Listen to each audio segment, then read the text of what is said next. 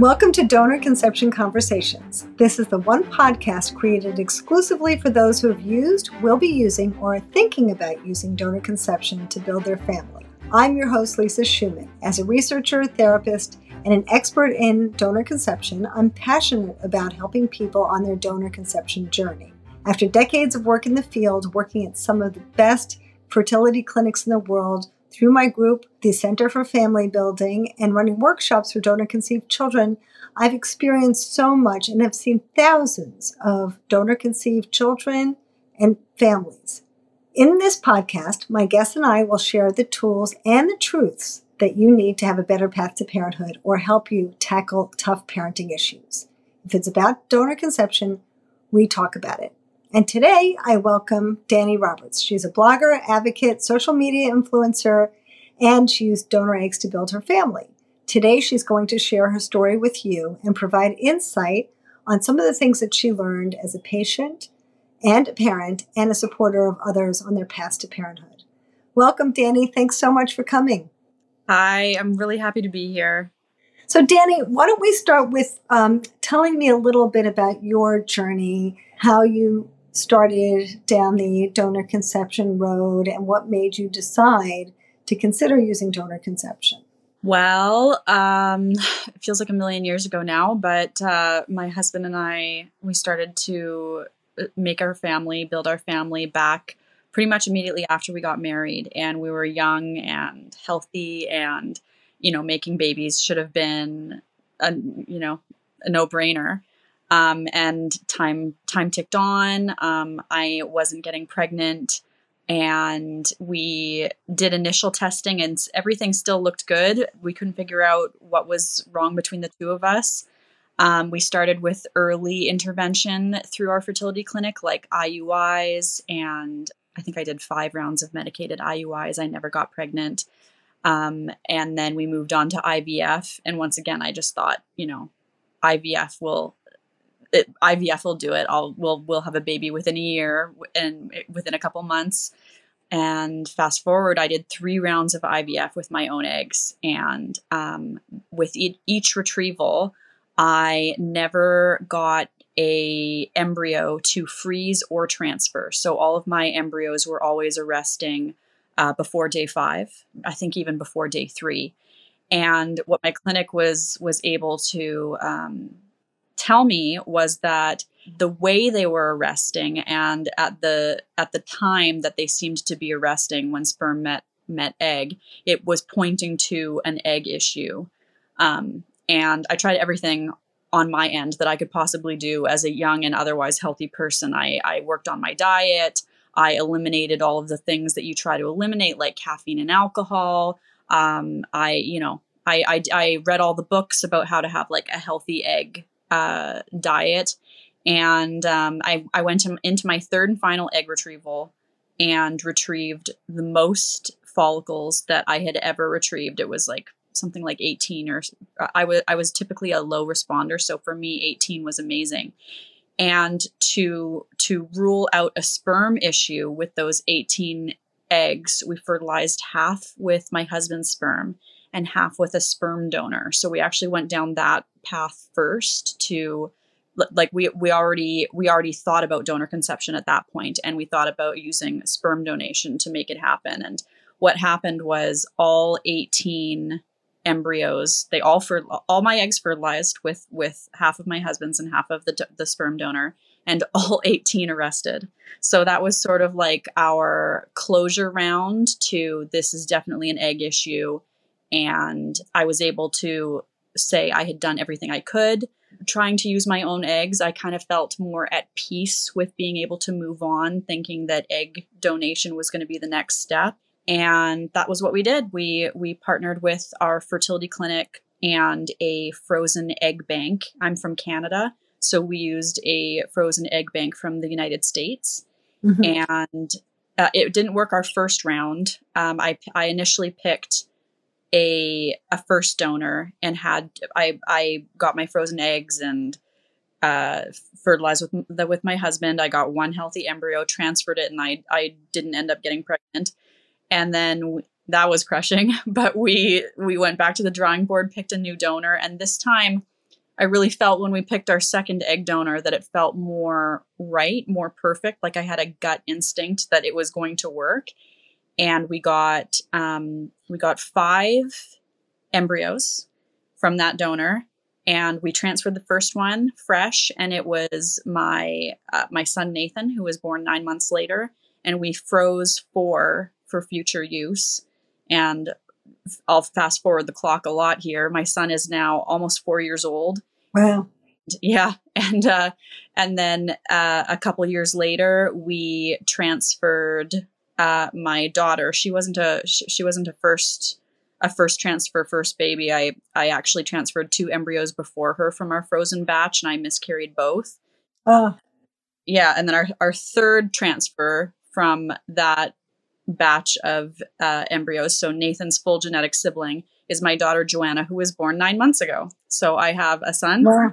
and a daughter from the same donor. Oh my goodness! Yeah. Wow, what a story! Yep. Oh my goodness! In a nutshell, that's my story. so I have so many questions to ask you, but I guess you know what people are very often so curious about just to start is how did you first say to yourself, I've got to wrap my mind around this. This fertility treatment is not working for me, and it looks like all signs are pointing towards using a donor, and I really need to consider this. How did you get to a place where you said, okay, I'm going to do this? Well, initially, egg donation and, and using a, a donor egg for IVF was a completely foreign concept to me. I'd never heard of it. Maybe I was very naive, but I was 20 I think I was 29, 28, 29 when we first heard that donor eggs was going to be an, an option for us, or, or yeah. yeah, at least it was on the radar. And I just thought, not me. Like, there's no way. I'm young. I'm healthy. My my family doesn't deal with infertility. Yeah. I was in total denial. Um, and then when it became aware that was what that was, you know, probably the only option I was going to have for me to be able to carry um, I I t- definitely had you know feelings of grief and um, I I was devastated. I I thought that that was you know maybe it would be better off not to have kids at all, but as I sat with it and thought about that option, I I knew that no matter what, I wanted to be a mother. I wanted to be a mom by any means possible, and before I was ready to put another option on the table like adoption or or you know other means of building a family i thought about how important is it to me to carry a baby and to be pregnant and to give birth and to try breastfeeding and all of those things i desperately desperately wanted to experience. So the that made um, using an egg donor just all the more like something that i truly could consider. And um, we attended counseling with a counselor who specialized like yourself in in donor conception and by the end of that conversation i realized that it was 100% what i wanted to do. I wanted to give myself every opportunity to be able to carry. And um, and that genetics was just like one doesn't necessarily have to be part of motherhood. It wasn't going to be a part of my motherhood experience but that wasn't going to lessen the overall experience. And the more I, I thought about it i gave it i gave it a month or two to think about. And by the end of that time period i was ready to pull the trigger and give it a shot. So do you feel like all of these elements like wanting to be a mom wanting to breastfeed wanting to carry wanting to deliver all of those things knowing that they're so important to you started to kind of outweigh this idea of well i can you know just have a genetically related child or nothing that you you felt like at least i could have all these other things and that was became good enough for you. Definitely. And and it wasn't just that. It, it, it was it was that it was like the physical part for me like because i wanted i thought to myself if i'm not genetically related to my child i'll be able to say you know like you were in mummy's tummy and um, and you know like i gave birth to you. But the other part of it of course was i desperately wanted to mother my husband's children and um, to be able to look mm. at our kids and say that they're a piece of him and they came from me. That outweighed the genetic loss on my side for sure. And, and this was this was all you know like in theory before i had had my children. Once i became pregnant and then especially once i delivered my my first child once i had had my son the feelings and of and the fears that i'd had that i might somehow feel like i'm missing out on the on the genetic factor were just eliminated. Like it it just became such a non-issue for me that I in every way feel like my my both my children's mother. Wonderful. That's wonderful. And you kept on going. I mean, you didn't have an easy road. You continued to even though you had cycles that were unsuccessful, you said, you know, I really want to be a mom and I'm just going to keep going. It's tremendous. Yeah, I we really I had always envisioned giving my son a sibling because I knew I had those four remaining frozen embryos and I I knew I I was gonna I, I it was it was important to me to for him to feel like it wasn't genetically related to me that he was 100% genetically related to a sibling and i know everybody doesn't have that opportunity to be able to give their kids that mm-hmm. especially mm-hmm. use donor conception but because i had the frozen embryos I, it, it was important to me to try and we transferred one and then another one and it was very very difficult to to think that oh, well it worked the first time it should work a second time. Um, and then to to have those two losses that really like I, I really faced considering that I was only going to have one child. But I I I tried a third and third time lucky and I now have I have a daughter. Well good for you. That's incredible. Yeah. A lot of stamina. It's wonderful. What yeah, a nice story. It's great. So Dani, what made you decide, you know, I want to share my story with the world? Because not everybody does, right? Not everybody's so public about it. How did you get to that where you said, okay, you know, I feel comfortable sharing this? I just, um, I when I was headed into donor conception and, and using donor eggs, like I said, like I had never heard of it. And it was almost like a bizarre concept to me that I could carry a baby that wasn't genetically related to me. I mean, like I knew about, I, I obviously knew about people that had used sperm donors, but for some reason, the, the egg aspect of it was just seemed like science fiction to me. And I think that that's because uh, you know, at least when I was growing up and when I was a young woman, p- this aspect of infertility wasn't really talked about much and mm-hmm. definitely not, sh- you know, put on display uh, of or not, you know, shown what it can look like. So for me, I just wanted to to normalize what a family can look like and i think my family you know is one of like the most normal looking families out there and uh, I, I just love being able to almost proudly like to tell people that our road to parenthood, my husband and I, was definitely not what anyone cons- would consider normal, but we have the most beautiful family that we had ever dreamed of and more. So I I I love being able to show people what that looks like, especially for the women who like me are are faced with the concept of donor conception and are terrified and you know, think it sounds bizarre and are wondering if they can possibly hack it. I was once in their shoes, so I just I I'm here to show people that this is what it can look like in the post donor conception world. Well, that's very generous of you to do that, Dani. It's really I'm sure you help so many people. What do you see are you know some of the biggest questions that you get asked over and over again? The women who are who are newly diagnosed with you know whatever th- their their infertility diagnosis is and if it's an egg factor when they learn that they're not going to be able to be genetically related to their children the the initial one is just oh my god am i going to bond? Like how what, what if the baby mm-hmm. comes out bond with the baby because i somehow feel it in my gut or they feel it that we aren't genetically related? And that was you know like that was a a kind of irrational fear that i i had in the beginning and what I usually tell people is just that the unknown is scary. Like, and and for any first time mother, it's not just mothers to children who are donor egg conceived that think that and even feel that when their baby is born. All new mothers, when they meet their baby, sometimes the bond is not instant. You know, sometimes they're a new little human that you need to, to know. Um, in, in my yeah in my own point of view in my own perspective when my son was born i like I said, like the genetic factor, not even on the table. I, I, I felt an instant bond with both of my children. Actually, to be to be totally fair, I instantly bonded with my son. When my daughter was born, it took me a, a little bit longer sort of to get to know her. And it was it's all it, it, again, it had nothing to do with the donor conception aspect. It was just that I knew my son so well that when I was past this new newborn baby, I kept expecting every, you know, moment of the experience to be identical to my first child.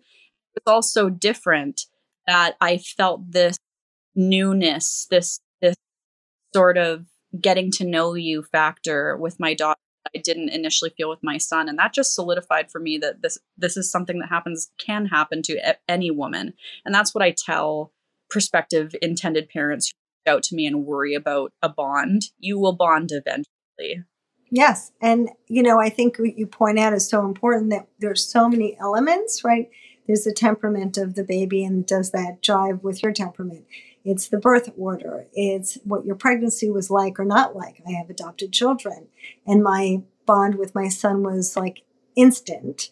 And my second child was easier, but not as easy as him. And my first one was the most difficult. So to, to bond with. So you just never know, right? And how you're going to react or how your temperament is going to, you know, coalesce with theirs.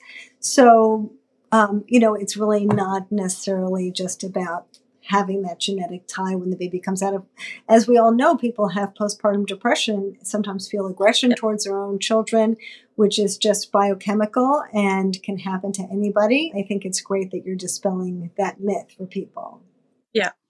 I i even had uh, postpartum depression with my son and and it had my bond with him was the one thing that was solid. Like i hmm. emotions were haywire every other aspect of of the postpartum period but i was loved and adored and felt like a connection to my son.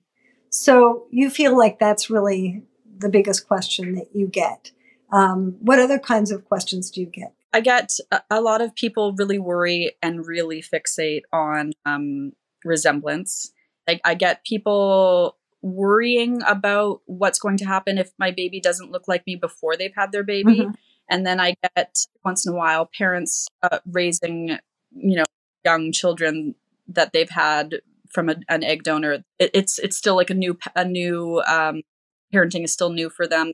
They're they're not used to getting the comments from people from, you know, when people see a new baby. Oh my God, like she she looks just like dad, or she looks just like you, and they struggle with how to respond to those questions and how to take comments like that and if they should respond if they should say anything or for me i think a lot of people worry that if they say nothing then they'll be disingenuous about the baby's genetics so like it, for example my kids look like me and um, i get a lot of comments about they have my eyes or my daughter who is only nine years old but she has sort of reddish hair and it's wow. it's almost identical which is it's wow. crazy but uh, pe- people and strangers love to comment on it.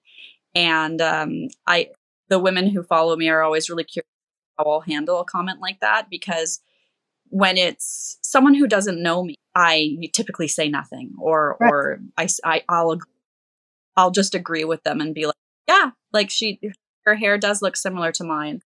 Um, and, and people worry like to to not dig into well, actually, she's donor conceived is not genuine and lying and it, et cetera, et cetera. Um, and what I usually just say is that if, it, if it's someone who does know me and either if they're familiar with our story or if I haven't shared it yet, I'm really pretty comfortable to say, you know, actually she is from an egg donor and maybe her red hair from that side of the family, or maybe she gets a little bit of it from her dad. And then I, I, I'm open to sharing at that point. But if it is a stranger and it's someone I'm never going to see again, um, I think it's completely fine to just, you know, saying nothing is mm-hmm. always an option. Yeah. I think that's so great that that you're pointing that out because it's so important to understand there is a difference between privacy and secrecy, right? We're not just because we don't want to share every detail of our life with everybody in the world doesn't mean that we're ashamed, right? Which is more connected to secrecy. We want we are entitled to have our privacy. Yeah, yeah. People really wonder where the line is and and I think that you have to make it for yourself in a way like you, there's no hard fast rules for who you tell and who you don't tell and how much you say or how little. It, it's it's eventually comes down to your comfort level and also at what age your children are with you and potentially yeah. listening and and if you answer a question a certain way, maybe later on bring it up with your child and say, well, this is why mommy said this, or then open up the dialogue so that they understand and make sure that they're comfortable with how much you shared or didn't share. And that's so far that hasn't really come up for me. I get Nathan, my son is only, he's mm-hmm. barely four, but he knows that he is, uh, I say he knows he's donor conceived. I, I don't know how much Nathan totally understands, but he does know his story. He knows that mommy and daddy tried really hard to make a baby. They had to get some help. You know, to make a baby, you need an egg from a woman and a sperm from a man. And mommy's eggs were broken. So mommy and daddy uh, got extra eggs from a really nice lady called a donor. And he can he can actually recite all that for That's you. Great. Like it's in a book that he reads. I'm probably jumping ahead to a no. question that you're going to ask me later. he mem- he's memorized his little book, and um, you can you like if you ask him in in general conversation, he would say like my, my egg came from a donor, and he understands that aspect of it. But but as far as how much he actually grasps of his eyes, you know, like the the genetic part. I mean, kids for the most part at the age of four don't understand that you wise from you know two genes and one is dominant you know recessive they don't they don't understand that much. He just understands the bare minimum. But he I, I it's coming together in his mind. I think that it's the, the basis of it is forming for him. Mm-hmm. right. Well he is at the age where they're still concrete thinkers right? They're still very black and white thinkers. They haven't developed abstract thinking yet. And so they're still parroting the story. Yeah. But that's so great that he knows that because that does become the backdrop of his understanding of himself and does help him consolidate his identity, understanding that information as the as you know a baseline to build on as he gets older. Mm-hmm. So that's great that he understands that. Mm-hmm. And different kids, right, have different different experiences. Um, you know, I, I I'm seeing a woman who you know, she told her her son from the time he was a baby and she was a single mom that she wanted to have a baby so much and she needed a sperm donor and she told, told about the sperm donor and then they discovered she needed an egg donor and she talked all about the egg donor and everything about this egg donor. And every time she said you know and I had to save some money because it was really expensive so I went back to the doctor and then I waited and then I saved some more money and then I went back. And now he just walks around at 5 years old his playground at school and says my mom told me I was really expensive. And that's a really, so the whole donor conception thing is not even part of his uh, dialogue, really. He's just thinking about how expensive he was right now. So, you know, little kids under, hear different things, but at least they've heard it, right? At least they have heard that story and they know that that's part of how they came into the world. And that's so important. So that's great. What do you think if you had to kind of think about things differently, or is there something that you might do differently, Dani, if you had to kind of do it all over again? Well, for me, that's an easy one. I, well, our, our options for for frozen eggs um, in Canada, like I said, we, we we purchased them from the United States and then they shipped them to us.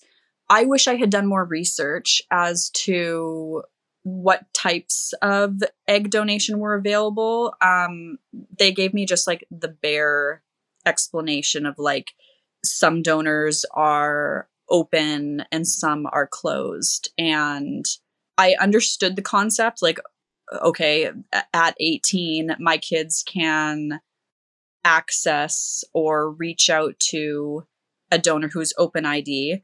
And if it's closed, then I just sort of accepted that they would never have that option. And I, I didn't do enough research into what the life of a DC, a, a donor conceived person like fast forward, you know, 10, 20 years, if the curiosity is there to learn more about their genetic parent and can't, what does that do to them? What what are the what are the complications? What are the risks? And I just wish that I had known how important it was going to be to at least have that option for my kids to have an open ID donor because our donor was closed. And I remember back in the initial days, I asked our counselor um, if I find the perfect donor and they are a closed ID, should I stay away from that one and only look at open ID donors? And the advice I was given was to just sort of take that off of the table and pick a donor that felt right for our family. And in the end, that's what I did. And of course, our donor is right for the family because I can I could never wish to change anything about the ch- the children I have, and that's un- just mm-hmm. unfortunately the way it is. The the donor is closed ID. Maybe maybe one day there will still be options, and I'm I'm I'm confident that there will be. Like one way or another, my kids can do DNA testing, or I can do it for them, or you know look into the uh, donor sibling registry to at least give them that option. But I, if I could change anything, I would have looked for an only an open ID donor. Mm-hmm. Yeah, it is hard to kind of think ahead when you're in the middle of your fertility treatment and fast forward. So it's so nice that you're sharing this, you know, with the audience and with the audience, you know, um, online, so that people kind of can think about those things and take that that pause and think about, okay, what are the implications for having a donor conceived child, and both will my children be interested in searching, but also if that donor is open to being found, then they have been counseled about that and then they will expect it and then they will, you know, welcome these, you know, little people with open arms and say, you know, available for whatever questions you have. And and that can be, you know, very hard to not knowing, you know, what she was told, how she was counseled, what happened. So um, so I, I really appreciate you being so open about that. I wish that like that that part of of counseling should be a part of prepping these intended parents. That was what was completely missing from my counseling session. They focused so much on me and and you know my husband and how of course they really the fundamentals was you need to like share your child's story from an early the earliest page, uh, age possible which of course is the goal and should be the standard but how DCPs feel as adults should definitely be a part of the, mm-hmm. the training. Absolutely. I'm with you 100%. And as you said, hopefully through the donor sibling registry or some other DNA test, you will have that option. More The more yeah. people who speak about it, like you, getting out there, Dani, is really a gift to so many people out there because now people who watch you can, can you know, say to their counselors if their counselors don't bring it up, let's discuss this because mm-hmm. now is the time to do it before I choose mm-hmm. I have a very a very thorough and very detailed profile for our donor and I read it and reread it and reread it and I I sometimes I'm, I'm shocked that she opted to be closed ID because she was just such a generous sounding person and had a child of her own and loved children and wanted more than anything to give children to people who like myself who couldn't have them i find it hard to believe that one day if i were able to find her and i'm i feel confident that i would be that she wouldn't be at least open mm-hmm. to meeting um my my kids so i, I i'm hopeful for I'm very hopeful for their future. If that's something that they want, I, I think that they would have opportunities. That's great. And I suspect that she would be, and that would be, I mean, it sounds like she really went into this with bad intentions, and that's great. Yeah, yeah. So we are, we are going to need to wind down, Dani, um, but I would like to have you back at some point if you're interested. And for now, I would love to have you share with the audience how people can reach you, how they can find you on Instagram or whatever platform you're interested in people, you know, looking for you. Um, I'm on Instagram and Facebook. My uh, my my my business handle is my first name Dani D A N I underscore Repsch R E P S C H, and I'm in both areas under that name. And um, I'm available for emails or or direct messages. I, I love talking about donor conception. So that's where you can find me and that's, that's what we can chat about. That's great. Well, thank you so much for coming. And for all of you, thank you for joining us. Please subscribe to this new podcast. It's really going to be terrific. And we're going to have more and more great information to share. Review if you can. And certainly you can always find us at familybuilding.net. We're here to serve you and to help you make your journey easier. So thank you. And thanks again, Dani, so much. Really a pleasure to see you. Thanks, thank Lisa. You. I love what you're doing. Bye, everyone.